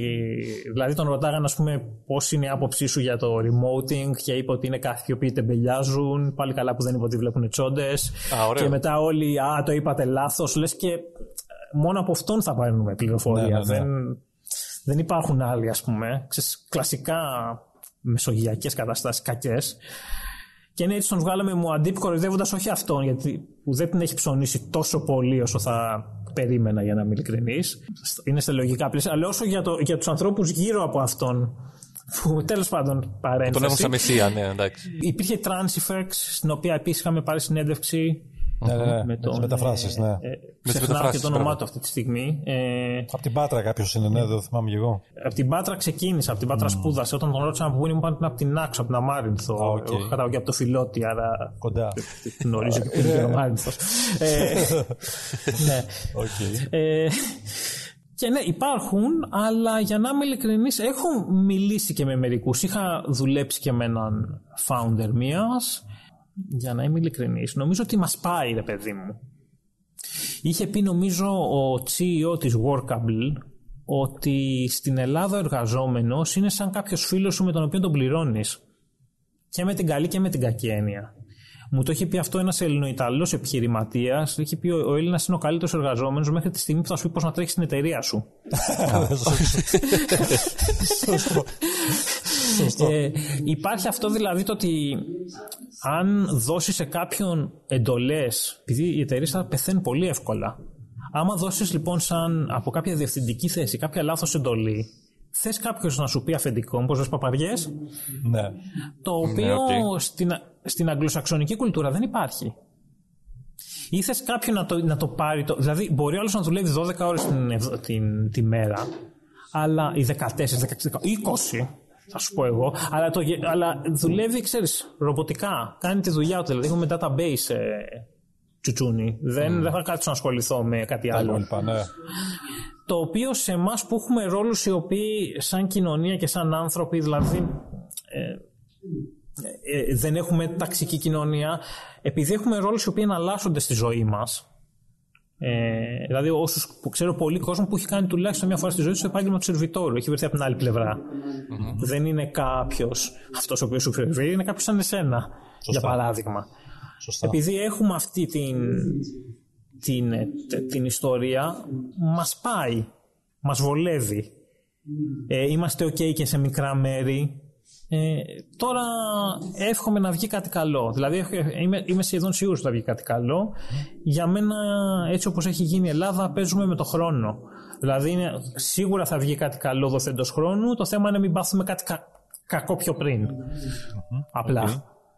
Υπάρχει μια σκέψη που νομίζω συνδυάζεται και με ένα πρόγραμμα που είχαμε βγάλει το ύφεστος που είχε με τα 5G, από τη χρηματοδότηση στο 5G, που είχε γίνει ένα, ένα κομμάτι της πλειοδο...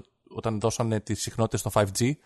Ένα ποσό από αυτό έγινε ένας φορέας, ο οποίος αυτός θα χρηματοδοτήσει startup που σχετίζονται με το 5G. Και είχαν πει σε μια δεύτερη φάση να κάνουν ε, μία τύπου Silicon Valley πάλι στην Ελλάδα, ένα startup hub, κάτω στον Γκάζι έτσι ώστε να, είναι, να μπορούν εκεί να δημιουργηθούν οι startup και η χρηματοδότηση να είναι πάλι εκεί, ούτως ώστε να είναι όλο το οικοσύστημα εκεί φτιαγμένο για τη startup. Έτσι είχαν πει, δεν ξέρω τι θα γίνει. Αυτά και πώς είναι λίγο υλοποιείται. δίκοπα. Ε, δηλαδή, ε, συνήθως δεν βγαίνουν από τα κράτη αυτές οι ιστορίες. Βγαίνουν από κάποιες ανάγκες της κοινωνίας, κάποιους φιλόδοξους, μπλα μπλα μπλα. μπλα. Απ' την άλλη, το κάνει η Πορτογάλη και τους βγήκε. Ε, θα δείξει. Γενικά υπάρχει, όπως είπα πριν, δηλαδή το ότι άμα έχεις κρατικό χρήμα, έχεις ένα κρατικό λειτουργό, δεν θα το πάω στην ύπουλη φάση του λαδώματο. Αλλά αυτοί οι άνθρωποι κοιτάνε κάποια πράγματα εντός εισαγωγικών γραφειοκρατικά. Το πρόβλημα που μπορεί να δημιουργήσουν αυτοί οι άνθρωποι είναι ότι ταλέντο, ενέργεια και κεφάλαιο μπορεί να, είτε να χαθεί σε μπουρδες, είτε να πάει σε λάθος πράγματα και να μην πάει στα σωστά. Οπότε το σωστό ή καθυστερεί δεν γίνεται ποτέ. Δηλαδή, εμένα, ας πούμε, θα ήθελα, ας πούμε, ας πούμε ότι έχει τη Workable, που αυτή τη στιγμή σε όλο τον κόσμο τη χρησιμοποιούν. Δεν θέλω ο επόμενος ιδρυτής Workable για παράδειγμα, να πει «Α, ωραία, άρπαξα τόσο από το κράτος, πάω αγοράζω μια βίλα, νοικιάζω τρία σπίτια και τελείωσε, γεια σας». Ή να πει ότι θα, θα κάθομαι και θα τα αρπάζω, ας πούμε. Δημήτρη, θα γύρνας ποτέ στην Ελλάδα πίσω μετά από αυτά που έχεις ζήσει εκεί; Εγώ ήθελα, επειδή στην Αγγλία έχω μια, υπάρχει μια μπαταρία σε μένα υπήρχε, που δεν το ξέρα. Δηλαδή υπήρχαν άτομα τα οποία με το που κατέβηκαν από το αεροπλάνο είδαν τι γίνεται, είπαν θέλω να φύγω. Εντάξει, δεν δε γουστάρω. Θα κάνω σπουδές και θα φυγω Ε, εγώ διαπίστωσα, εγώ ήθελα να μείνω, διαπίστωσα ότι από ένα σημείο και μετά στη δεκαετία άρχισα να κλωτσάω πολύ έντονα. Το πρόβλημα που έχω είναι ότι η σύζυγός μου δεν είναι Ελληνίδα και έτσι είναι λίγο δύσκολο.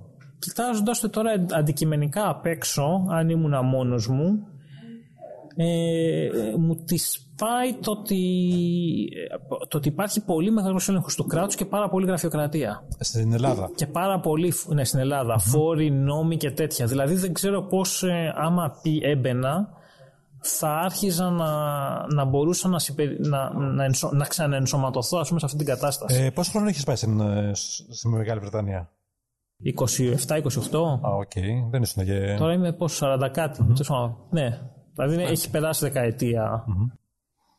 Okay. Ας πούμε. και ναι, αυτή είναι η, η, ιστορία. Και εδώ είναι ένας που θεωρείται ε, All Star, ο Περακάκης, Πιερακάκης, κάπως έτσι. Πιερακάκης, ναι. Πιερακάκης. Υπουργός αυτής της ψηφιακής μεταρρύθμισης, ναι. Ε, ας πούμε, δεν θέλω να υποβαθμίσω το έργο του, το οποίο εντάξει, ούτε χρειάζεται, ούτε ακούει τη γνώμη μου, αλλά μια κριτική που του ασκειται είναι ότι ψηφιοποιεί τη γραφειοκρατία αντί να τη μειώνει. Ναι, αυτή τη στιγμή την ψηφιοποιεί. Ακριβώς αυτό κάνει. Την ψηφιοποιεί τη γραφειοκρατία. Θα ήθελα δηλαδή και από τη συγκεκριμένη κυβέρνηση. Και αυτό, ας, ας, αυτό κάνανε στην Πορτογαλία. Δεν είναι δηλαδή. Δεν κάνουν αντιπολίτευση κάπου. Το ίδιο δηλαδή. Ακολουθούσαν mm-hmm. επιχειρηματίες και τους βλέπανε που κολλάμε. Mm. Α πούμε. Α πούμε, ένα πράγμα που είχαν κολλήσει ήταν ότι είχαν διαφορετικό εισιτήριο για μετρό, για λεωφορείο, για, επειδή η Λισαβόνα έχει ferry boat, για ferry boat, για tram, έχει όλα το, αυτά. Όπως το είχαμε και εμείς παλιότερα. Και ναι. μας παλιότερα ξεχωριστά. Και, και τους το είπανε και όταν είχα πάει εγώ ήταν η φάση που είχε, ήταν η, το, η χρονιά, ο μήνας που είχε μπει και το ferry boat, ας πούμε, όλα με το ίδιο ειστήριο. Και ας πούμε αυτό ήταν ένα. Ε, αυτό λοιπόν που θα είχα πρόβλημα γυρνώντας είναι με τα πολλά χαρτιά με τρομάζουν και αυτό που περίμενα από κάποια κυβέρνηση να κάνει είναι ότι να, να πατάει το delete. Δηλαδή θα βλέπει πράγματα να delete. Όχι, αυτό δεν το ξανακάνει με delete. Δηλαδή να κάνει τα πράγματα πιο εύκολα και στα κάνει με χαρτί. Ok, okay, πάντως εγώ δεν νομίζω ότι υπάρχει τόσο μεγάλη γραφειοκρατία. Προσωπικά σε μένα δηλαδή κάτι που να, να με εμποδίζει να, να ζω εύκολα. Κώστα, δεν ξέρω Τώρα πια στην ίδρυση, ας πούμε, είναι πιο εύκολο. Δηλαδή, μια, ναι. μια εταιρεία πια, ναι, μπορεί να ιδρυθεί ναι, σε μια μέρα. ίσως να είναι το ότι έχω όχι, χάσει επαφή. Όχι δηλαδή, μόνο αυτό. Ότι έχω χάσει... Όχι μόνο αυτό. Και στην καθημερινότητα εννοώ. Δηλαδή, με την εφορία, με αυτά δεν υπάρχει κάτι δηλαδή πλέον. Όχι, Α, όχι okay. απλά με τις επιχειρήσεις, γενικότερα. Ναι, αυτό το είδα ότι πέρασα από την εδώ η Νέα Ιωνία και δεν είδα, κόσμο, δεν είδα ε, 500 άτομα απ' έξω. Που αυτό, θυμάσαι. Τελευταία φορά που είχα φορέσει τα είχα δει. Ναι. Που ίσως να έχω χάσει εγώ επεισόδια. Όχι, πήγαινες... κυρίως είναι αυτό που είπες στην αρχή, ότι ψηφοποιούμε αυτή τη στιγμή τη γραφειοκρατία. Αυτό είναι σαν πρώτο στάδιο και όντως ισχύει. Δηλαδή, οτιδήποτε πια θέλεις από την εφορία, απλά αντί να πας να στηθεί σε μια ώρα, το στέλνεις με ένα email. Βέβαια, δεν το κάνεις τον ίδιο χρόνο. Δηλαδή, όταν πήγαινες και καθώς την ουρά, την ίδια μέρα θα κάνεις τη δουλειά σου. Τώρα θα στείλεις ένα email και θα σου απαντήσουν σε 5, σε 7, 10 μέρες. Αλλά δεν θα πας εκεί. Αλλά δεν θα πας εκεί. Οπότε πάλι την ίδια γραφειοκρατία έχουμε, απλά λίγο πιο σπασμένη. Δεν χάνεις ένα μεροκάματο δηλαδή για να πας στην εφορία και να λύσεις ένα θέμα. Ακόμα το τηλέφωνο, ας πούμε, δεν δουλεύει. Δηλαδή δεν θα πάρεις κάπου τηλέφωνο και θα πεις Α, γεια σας, έχω αυτό το πρόβλημα. Σπάνιο. Ε, Όντως αυτή τη στιγμή ακόμα ε, έχουμε ψηφιοποιήσει τη γραφειοκρατία. Σε κάποια κομμάτια όμως, σε λίγα, το έχουμε προχωρήσει λίγο παρακάτω. Δηλαδή στην ίδρυση των εταιριών, όντως μπορείτε να κάνεις ίδρυση μια, ένα νομικό πρόσωπο μια μέρα. Που έχω ακούσει, όχι που έχω ακούσει, νομίζω υπάρχει, δηλαδή salary calculator, που λες ας πούμε, το ότι, ας πούμε ότι δίνει μια αμερικάνικη εταιρεία 100.000 δολάρια, πόσα λεφτά θα καταλήξουν στην τσέπη σου άμα μένεις στην Αγγλία, στη Λιθουανία, στην, ε, ξέρω, στη Μοζαμβίκη. Στην Ελλάδα νομίζω από ένα σημείο και μετά στα παίρνει όλα το κράτος. Δηλαδή από ένα ποσό και μετά ε, ένα 60-70% αρχίζει και, και τραβάει, ας πούμε. Κώστα, πες μας λίγο, εσύ που πάνω ξέρεις. από- Αν υπολογίσω ότι οι εργοδοτικές εισφορές, ας πούμε, είναι το 40, ε, 48,6%, δηλαδή σε ένα μισθό χιλίων ευρώ, εργοδότης και εργαζόμενος θα δώσουν ε, ε, 480, είναι ήδη από μόνο του ένα πολύ μεγάλο κομμάτι. Χωρίς τη φορολογία αυτό αυτό, είναι έτσι, ένα μόνο άλλο. ασφαλιστικά. Ναι. Δηλαδή αυτό είναι ένα άλλο το οποίο έχω ακούσει ότι υπερπληρώνεις κάποια πράγματα αλλά ε, δεν παίρνεις, δηλαδή υπάρχει θεωρία ότι παίρνεις παροχές πίσω από το κράτος όταν παίρνεις. Δηλαδή το Δανία το Νότο που είχε πει ένας πολιτικός άνδρας ε, δεν παίρνεις παροχές όπως παίρνεις στο Δανία το Βορρά ε, απ' τη μία για να έχεις- πεις ότι ok δικαιολογούνται αυτά που δίνω θα ξέρουμε που πάνε μην Τουλάχιστον έχεις φόρους του Βορρά. Δεν έχει. Κάτι, από κάπου πρέπει να ξεκινήσουμε, έτσι δεν Ναι, είναι. έχεις φόρους του βορρά, ναι. δηλαδή, αυτά είναι τα που κοιτάζω στο απ' έξω. Παρά αυτά, άμα η σύζυγός μου μου έλεγε πάμε, ε, θα δάγκωνα, θα έτρωγα το κακό, θα έτρωγα το, το πούπου και θα κατέβαινα γιατί δεν θέλω πλέον να είμαι εδώ προσωπικά. Α, οκ. Το ψιλο, Ε, θα το ψήνε τέλος πάντων με κάποια στήριξη. Ναι, ναι, ναι. ναι. Ή Είχαμε πει προ-COVID, ε, αυτά αλλάζουν. Είχαμε πει να πάμε Πορτογαλία για κάποιο καιρό. Μας αρέσει. Ε, ή να πηγαίναμε μία φορά το χρόνο, ξέρω εγώ, για ένα μήνα. Επειδή έχω ένα φίλο που νοικιάζει Airbnb. Το είχαμε τέτοιο. Ή να πηγαίναμε με ένα, μία, ένα μήνα το, το χρόνο που το κάνουμε ψηλό. Να πηγαίναμε τρεις μήνες το χρόνο Ελλάδα. Για παράδειγμα. Μια χαρά. Να, να αρχίζαμε να το σπάγαμε. Ακούγεται πολύ καλό. Έτσι, όσο μπορούμε, ξέρω εγώ. Και τώρα, επειδή ο μικρό πάει σχολείο, όποτε έχει διακοπές, ας πούμε, κατεβαίνουμε πλέον. Τώρα με το Brexit αυτό έχει, έχει διευκολύνει, κα- κατεβαίνει, κατέβηκε πιο πολύ κόσμος, γύρισε κόσμος. Ξέρεις; Αυτό που. Αυτό που έγινε με το Brexit, όπως το είδα από εδώ, είναι ότι έγινε πιο δύσκολη η πρόσληψη ενός Ευρωπαίου στην αρχή. Η νέα πρόσληψη. Ναι. Δηλαδή ξαφνικά κάποιος για να έρθει, παλιά κατέβαινες από το αεροπλάνο, ξεκίναγες να δουλεύεις, τώρα νομίζω θες κάποια χαρτούρα. Πάλι πάντως Αυτό είναι, είναι νομίζω. εφικτό πάλι πάντως. Είναι εφικτό, ναι. Ε, το θέμα είναι το ότι έχουμε λιγότερο κόσμο. Άρα έχεις περισσότερες α- απολαβές στο δικό μας χώρο, ακριβώς γιατί έχει μικρή η αγορα Οι Άγγλοι κακά τα ψέματα είχαν τη λογική το ότι... Ε, δηλαδή είναι, έχει αποδειχθεί αυτό επιστημονικά. Δεν είναι κάτι το οποίο βγαίνει από μένα.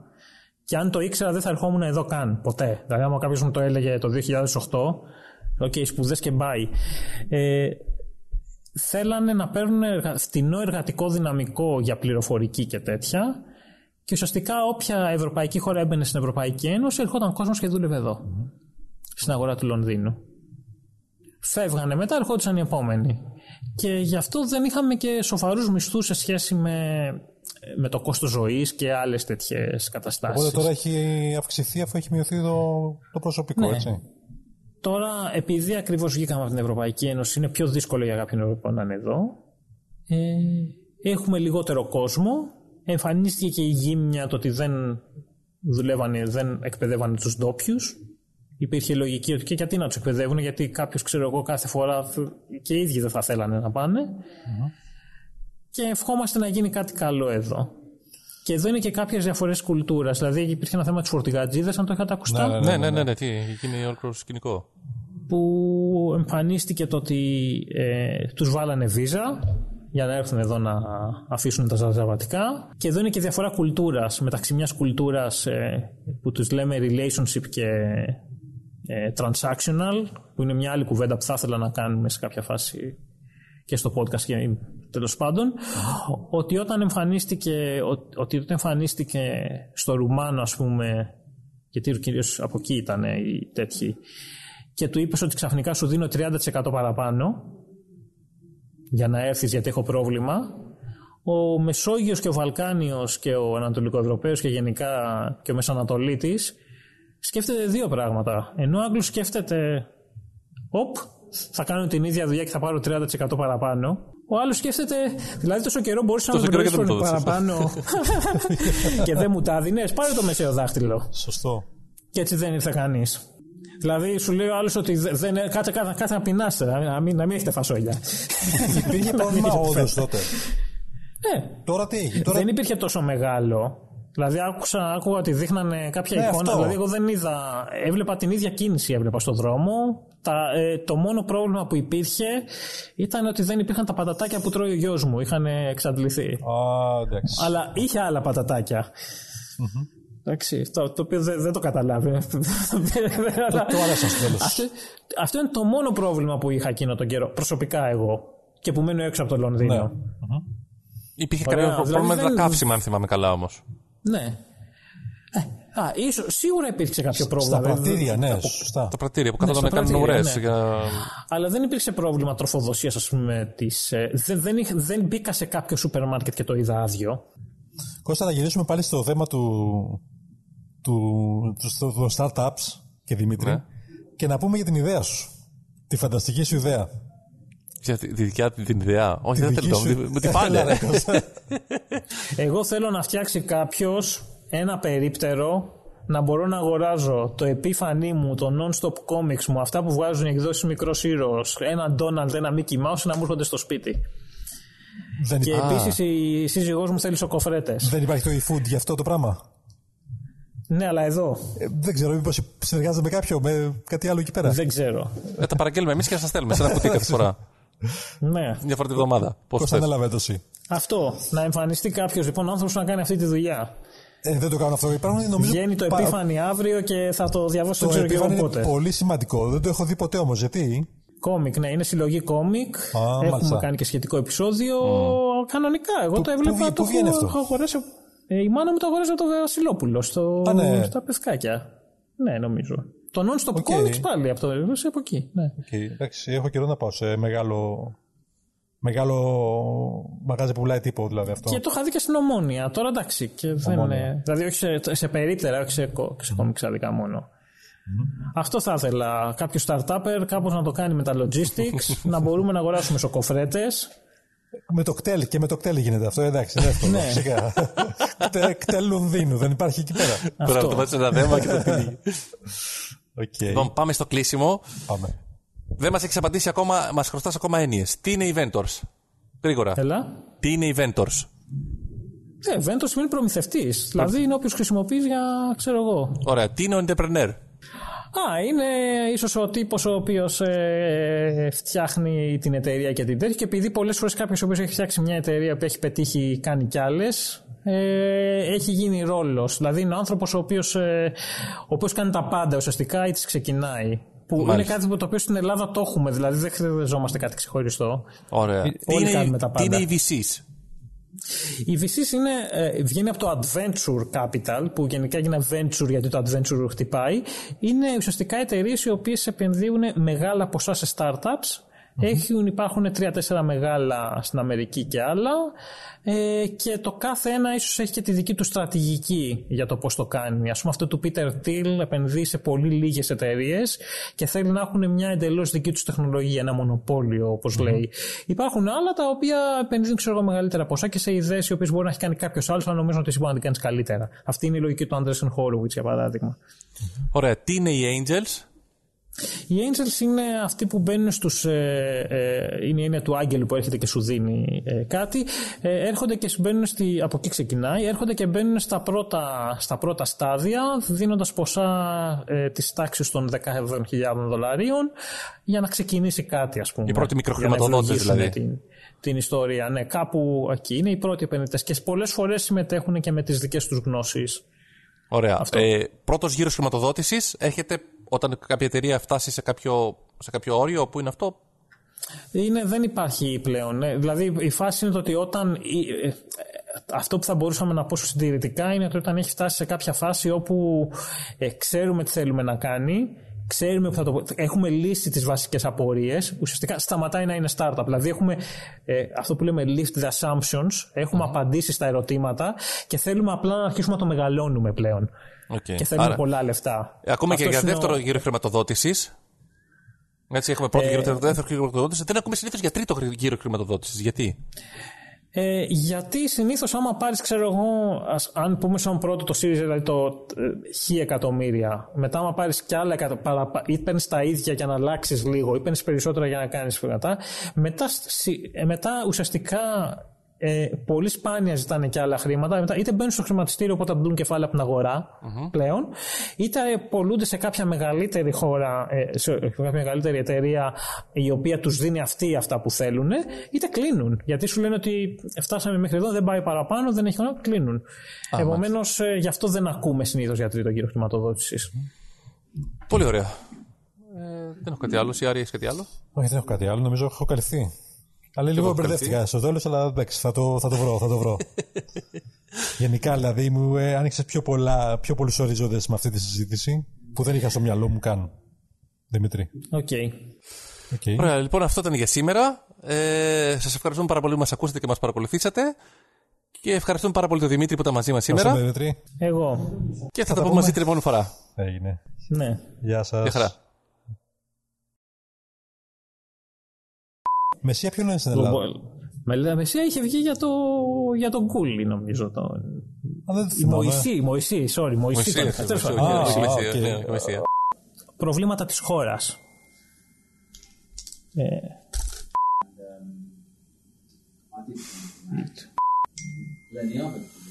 Αυτό το τηλέφωνο είναι κλειστό. Τέλος πάντων. Δεν πειράζει. Γιατί κάνει. Τι πάει θα το κλείσω, θα το κλείσω τώρα. Κύριε, το κλείσει. Μην το κλείσει, είναι Nokia 3210 είναι.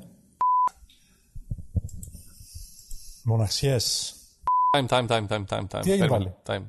Ε, φτάσαμε, έφτασε τα 40 λεπτά, πρέπει να το κλείσω. Περίμενα. Θέλω να το κόψω, να κάνεις πολύ κοπτοραπτική. Δεν πειράζει, φυσικά. Ο Κώστας, σιγά, ο Κώστας, το περάσω όλα και τέλος.